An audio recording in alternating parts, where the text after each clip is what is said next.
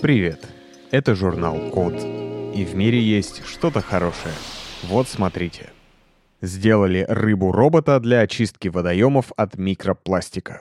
Давайте для начала разберемся, что такое микропластик. Строго говоря, это частицы любой пластмассы, длина которых не превышает пяти миллиметров. То есть вообще-то некоторые из этих частиц не такие уж и микро. Даже кусочек длиной в полсантиметра считается микропластиком. Но откуда он берется? Есть два принципиально разных пути попадания микропластика в окружающую среду. Во-первых, этот тип мусора образуется сам по себе при использовании любых вещей, содержащих пластмассу. По большей части маленькие кусочки отделяются от них в процессе механического воздействия. Например, когда машины проезжают по пластиковым лежачим полицейским. Те медленно, но верно истираются, то есть превращаются в тонкую пластиковую пыль. Затем дует ветер или идет дождь, и микропластик попадает на поля и в водоемы.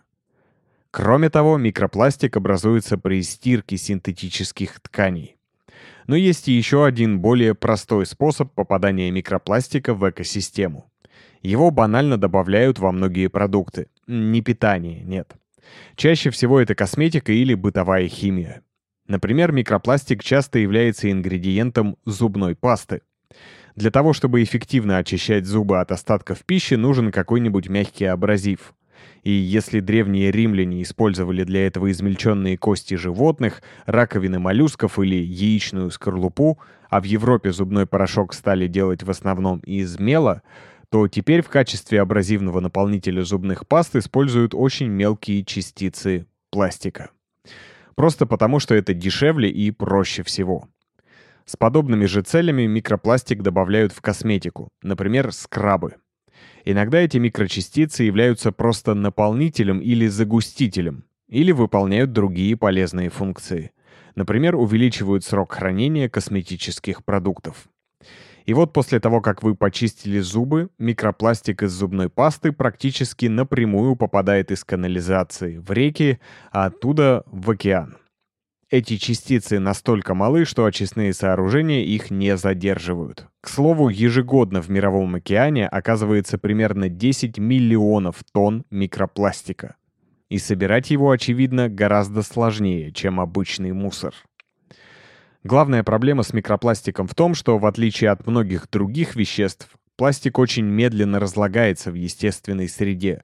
Сотни или даже тысячи лет.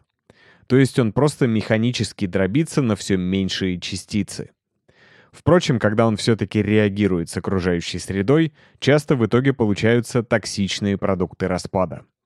И самое интересное, что ученые находят пластик не только в воде рек и океанов, в желудках рыб и животных, но даже в крови людей. В марте две тысячи двадцать второго года исследователи из Университета Амстердама нашли микропластик в крови семнадцати из двадцати двух добровольцев, участвовавших в эксперименте. То есть микропластик есть буквально везде. Так что пора бы придумать, как от него избавляться.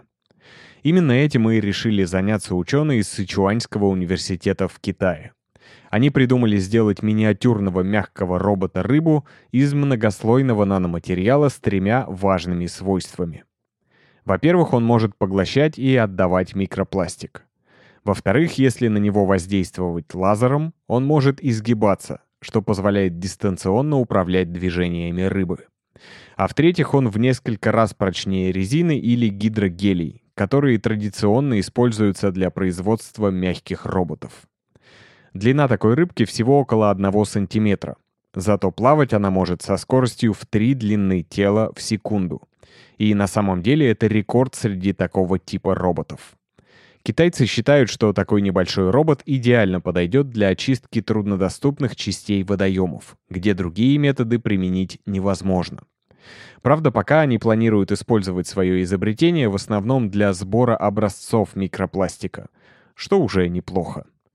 Главное, чтобы настоящим рыбам не пришло в голову есть этих необычных мальков. Должен вам сказать, что эти программы мы записываем благодаря поддержке английского от практикума. Это практические курсы английского. Недавно там появился курс специально для айтишников.